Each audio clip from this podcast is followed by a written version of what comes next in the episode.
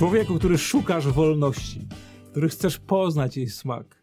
Witam cię bardzo serdecznie. Im dłużej żyję, im dłużej idę za Jezusem, jestem człowiekiem wierzącym, tym bardziej odkrywam, że taką złotą w ogóle nicią wiary, chrześcijaństwa jest wolność. Wolność z jednej strony, której pragniemy, której brak boleśnie odczuwamy w różnych y, historiach, sytuacjach, przeżyciach, które nam towarzyszą. E, I ten głód się wzmaga, i to pragnienie, aby czuć jej smak, rośnie w nas. E, I dlatego tak cierpimy, gdy jej nie mamy.